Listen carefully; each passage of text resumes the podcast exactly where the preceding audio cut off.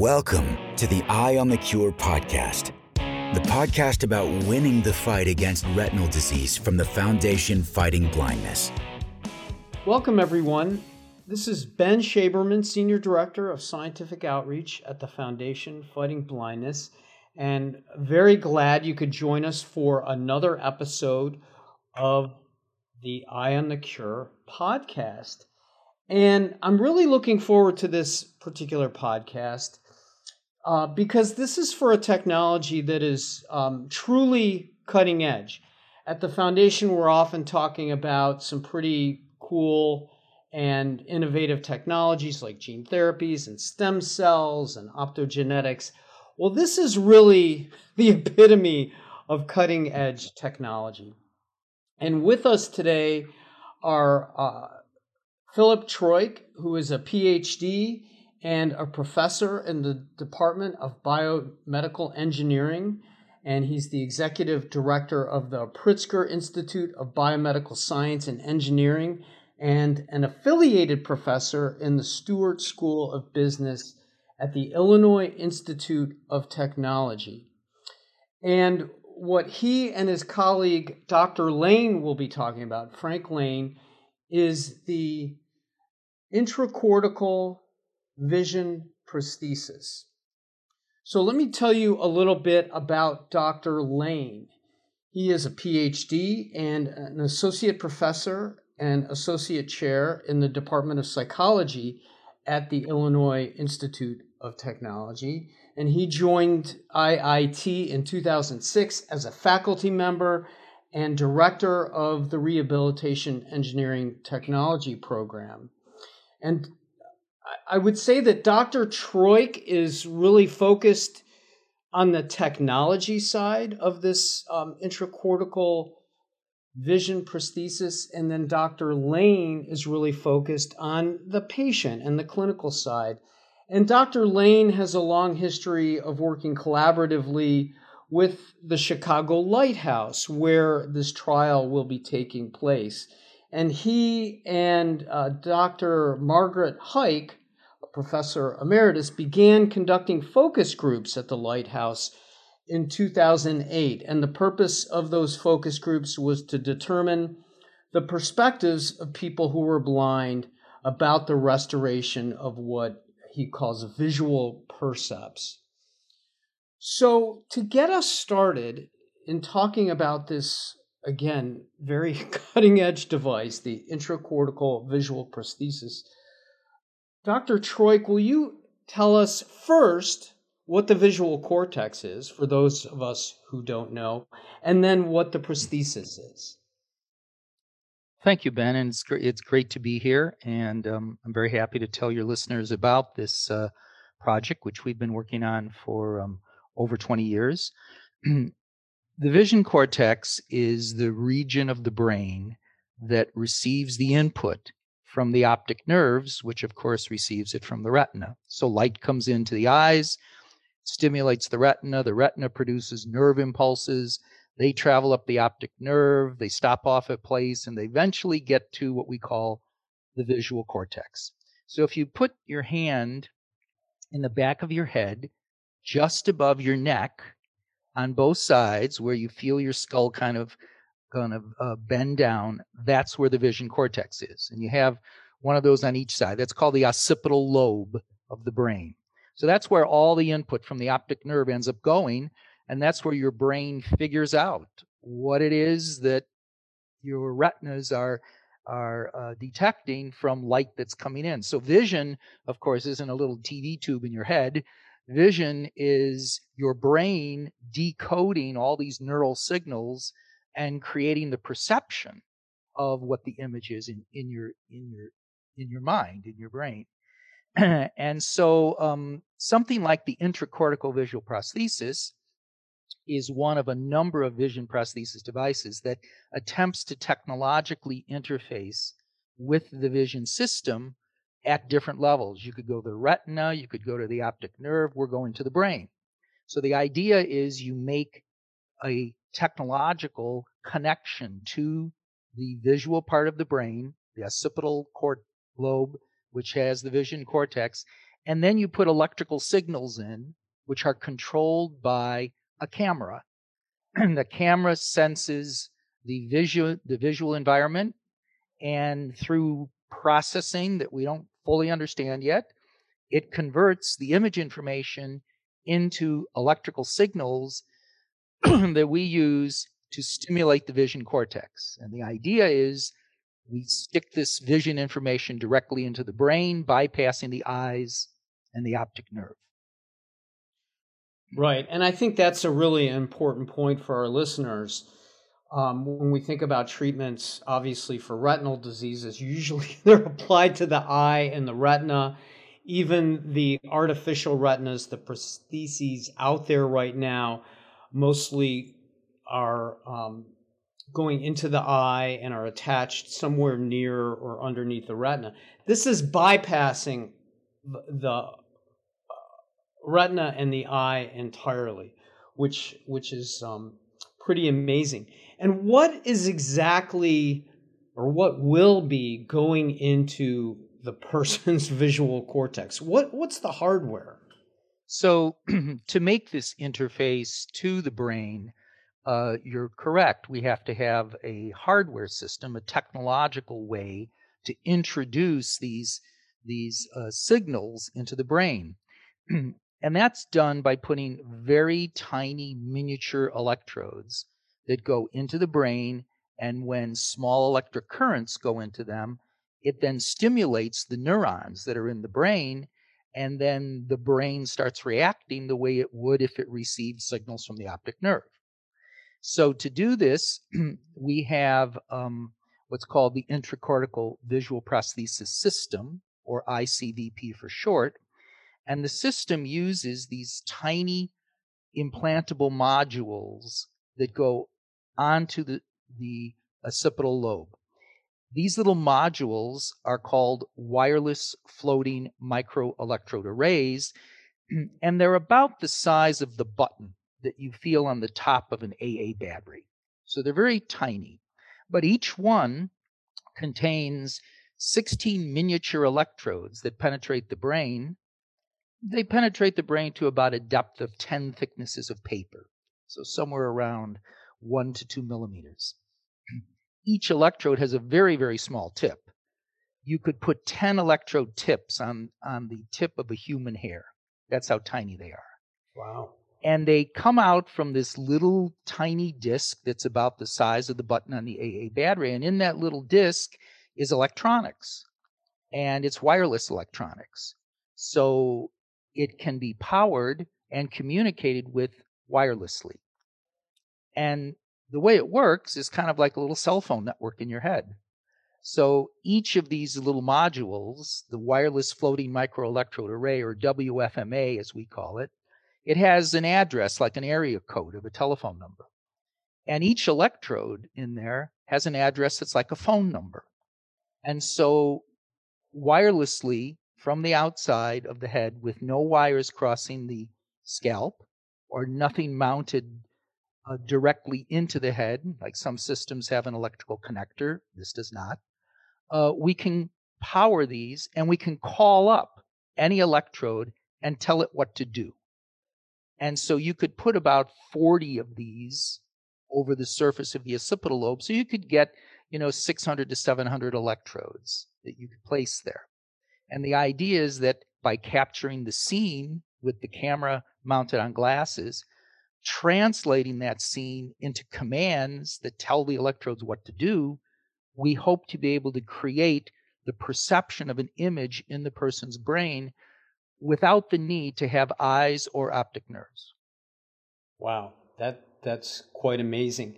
And you've been working on this technology for at least two decades if I understood correctly from the the roots of the project actually date back to the National Institutes of Health in the 1970s, but we uh, inherited the project starting in 2000, and uh, for since then we've been working to mature the technology to bring it to a point where it could be safely surgically implanted in volunteers, and then we would be able to start understanding how we can talk to the brain because getting the devices in is step one. but then we got to figure out what to do with them. Right. And this right. is the exciting part because you know I'm an engineer and I feel pretty excited about developing the technology to put them in. But once they're in, now the visual psychophysicists have to take over and they have to work with the volunteer and we have to figure out how we can communicate vision information to the brain. So it's a very pioneering project, and um, we're very enthused, and the, the whole team of, of of people from eight institutions is extremely dedicated. Right. So eight institutions involved in the development of this device and the trial. So, Dr. Lane, let's talk about this trial. And I guess it's a very exciting time because all this work over the decades, you're finally ready to start evaluating this system in people. So, Dr. Lane, who would you say the best candidates for the trial would be? That's a great question, and it's one that we've been working, as you say, over 10 years trying to answer just that question of um, who is a good trial candidate. And when you mentioned about the work that I did with Dr. Margaret Huyck, we started, or my portion of this started in 2008 when um, Dr. Troyk and I were um, working on dissimilar projects, um, but both uh, working with people who are blind. And he told me about this project and said that one of the questions that he had is why would someone participate in having a neural implant uh, implanted. And so um, we said we don't know the answer to that question, but we'd certainly like to. And so what we did was conduct a series of focus groups um, at the Chicago Lighthouse, and which then went from there beyond um, into um, speaking with participants and individuals from other clinical trials to um, understand their experiences. And what we found uh, in our searching for um, the answer of why would someone participate is that most individuals have a desire to participate in a trial like this for some sort of visual restoration.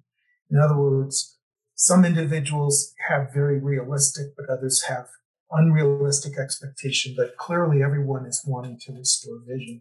But what we didn't anticipate we would find is that individuals have an altruistic motive and that they would like to um, participate in groundbreaking research because um, it could help a family member, other individuals who are blind, or vision science um, as a whole.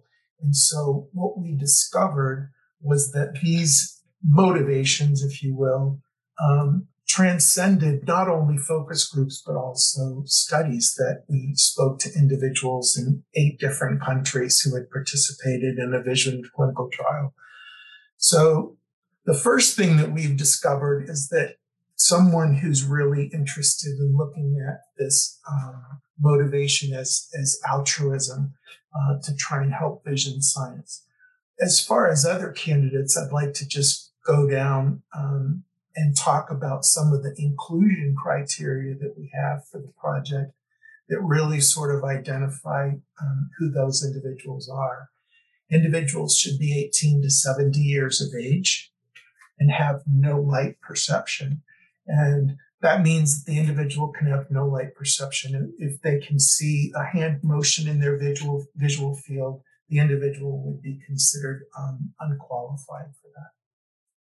They have to have a history of near normal vision, at least to the age of 10. And the reason for that is because the belief is that it takes that length of time for the visual cortex to sufficiently develop to be able to respond to the uh, to the implant itself. It's also important that the individuals we work with are adjusted to blindness. Um, and that part of that adjustment to blindness and evidence of that is history of engaging in blindness rehabilitation, like wet cane training, independent living skills training, things of that nature. And we also found that it's important for participants to have a really strong support system. And that support system varies from individual to individual. But friends, family members, uh, participants um, uh, in their healthcare, such as physicians, clergy, all of these um, individuals um, um make up a support system that um, we feel is is important for for good participation in the trial.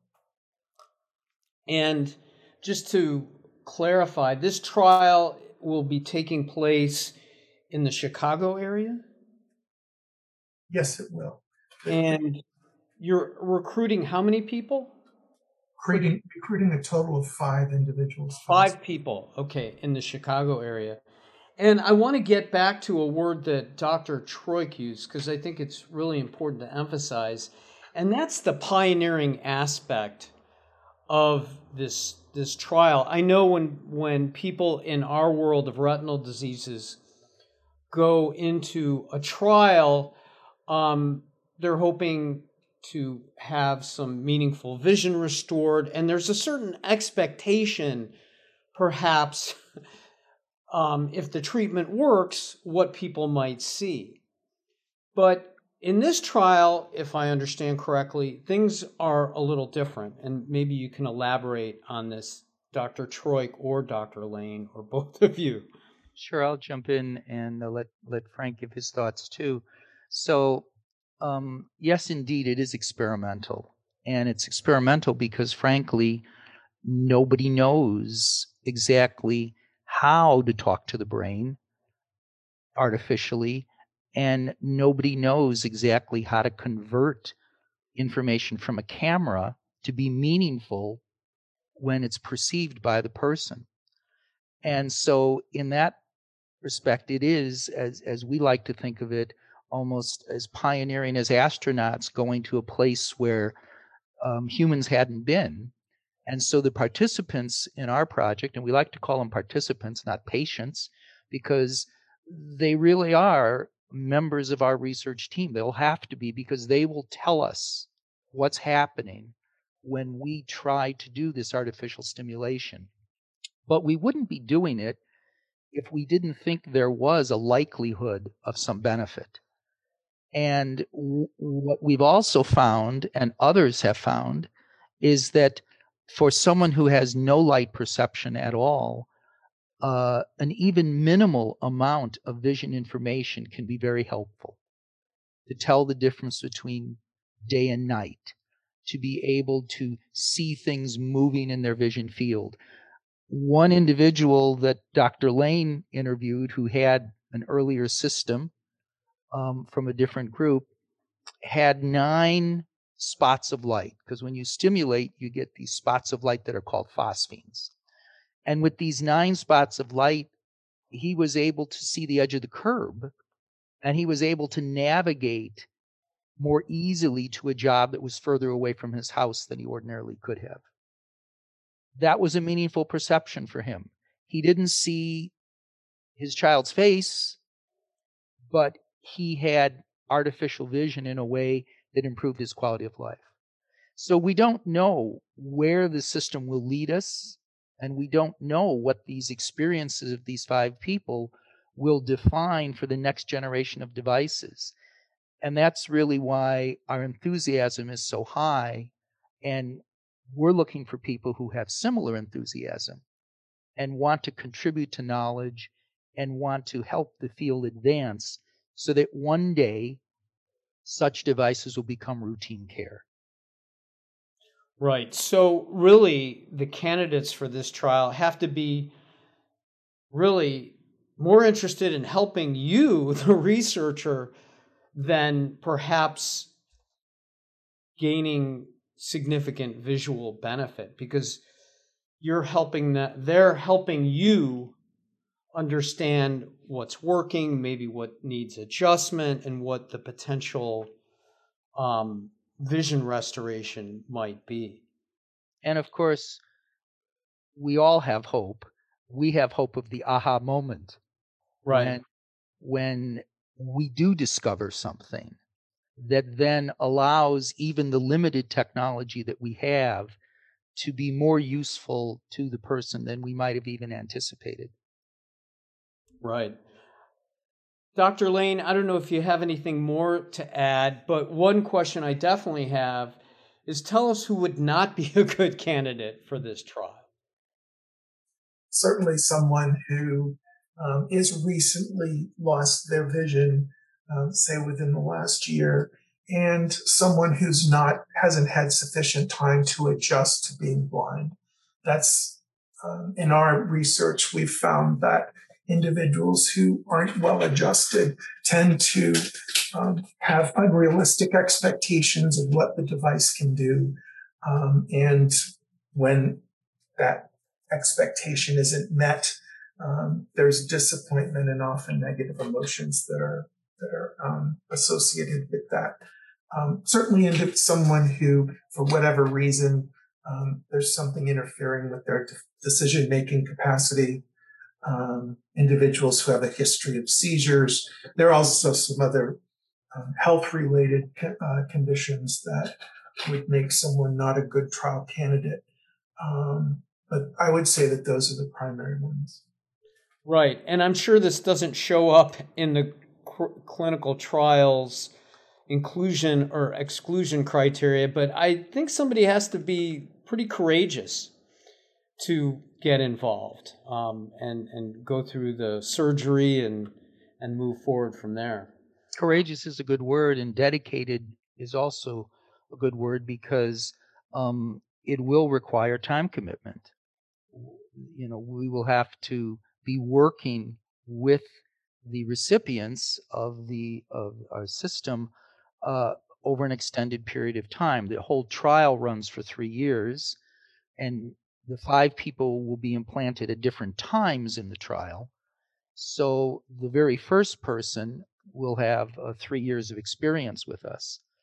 And so um, it does, it will require dedication and uh, and patience, and um, so so yes, we're not looking for superhuman people in that respect, but um, I think something, and maybe Frank can comment on it, that another thing his work brought out is that um, uh, individuals who are interested in this also have a strong sense of adventurism. They'd like to do something somebody else hasn't done before. And ironically, to do that, the person has to be visually impaired. The FDA has approved us to Im- implant this in individuals with blindness, but they haven't approved it for implantation people who have have near normal vision. And so we actually need individuals who have the ability, not disability, the ability to tell us because they are visually impaired how we can do this interface to the brain. So, um, you know, if if my enthusiasm is coming out in this, it, it's because we're adventurous too, and we're very enthused about seeing where this can take us and the field. Exactly. that really is the the little that's been written about motivation to engage in pioneering research is that um, scientists, principal investigators, we're all um, uh, motivated by this pioneering kinds of research. And so, why is it that the participants in our study couldn't be equally as excited as we are and participate in the clinical trial at a similar level in terms of role? Right. So, Dr. Lane, can you tell our listeners if they're feeling adventurous and pioneering how to reach out to you uh, to inquire about the trial? Oh, of course. So um, there are a number of different ways that um, individuals can reach out to us.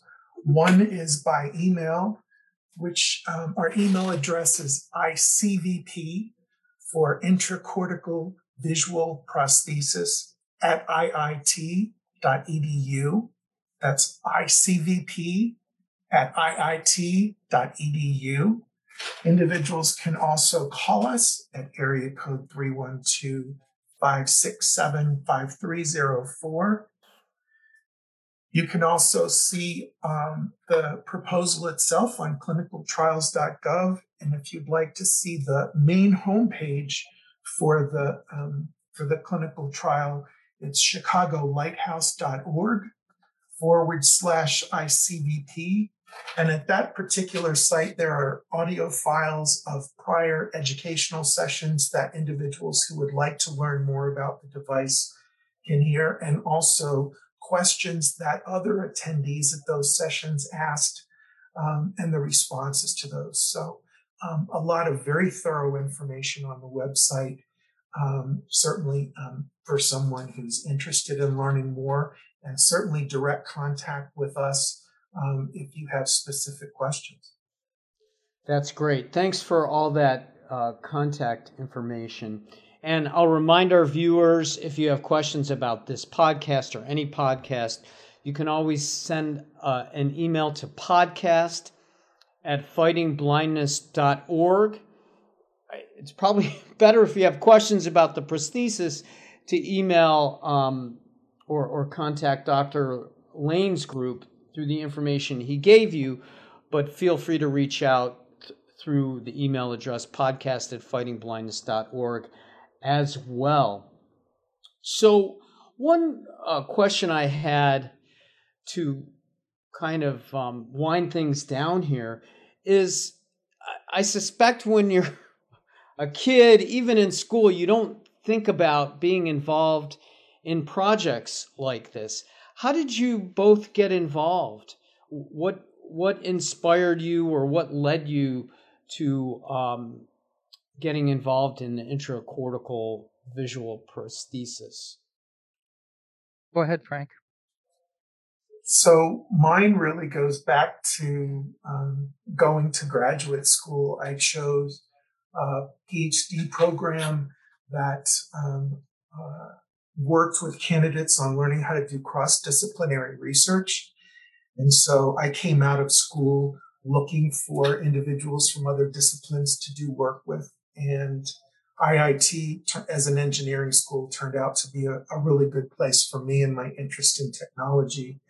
And because I feel strongly that participants, people who are blind, should have a strong voice um, in the research that we conduct. My very early conversations with Dr. Troyk that resonated for him. Um, and so that was really my entrance into this project. Um, and real, what really has been um, some pioneering work that I didn't anticipate on my end, but is certainly the kind of thing that gets me out of bed in the morning. Thank you. And Dr. Troyk. Well, it's funny because you made mention of when you're a kid, you don't think about working on something like this. And um, I guess I was uh, I was from the group that they called nerds, right? uh, but I can tell you that um, from as long back as I can remember, um, electronics fascinated me, and there was never any doubt what career I wanted to have. I didn't have to go through a discovery process in grade school, high school, or even at the university. Um, I just knew I wanted to do electronics, and probably the bifurcation point was when I began to understand that uh, our bodies work primarily by electric signals that control every function of the body. And I began to think, why can't electronics be married with the body?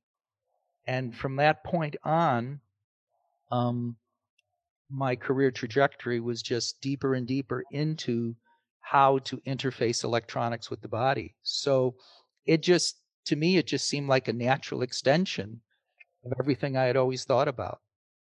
And so, um, so it's, it's really a labor of love because it's, it's not a career, it's just what I do.